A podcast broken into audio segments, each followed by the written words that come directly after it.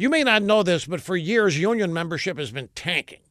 A rising organized labor group, however, just might turn things around. The newly formed Campaign Workers Guild boasts some successes already. They've helped organize staffers in at least a dozen Democrat campaigns and one political consulting firm. Apparently, Democrats running for office treat campaign workers like dirt.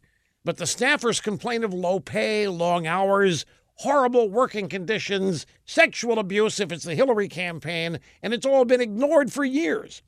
So now unions are organizing these Democrat campaign workers to force Democrat politicians to treat them like human beings.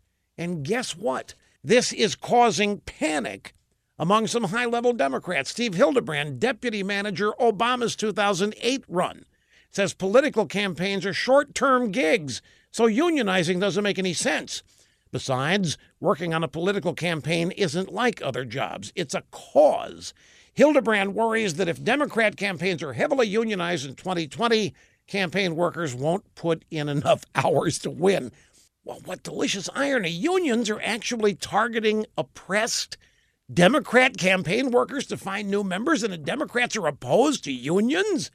If this new labor movement costs their Democrat pals the election, wow! Would that be icing on the cake? Who would have believed this?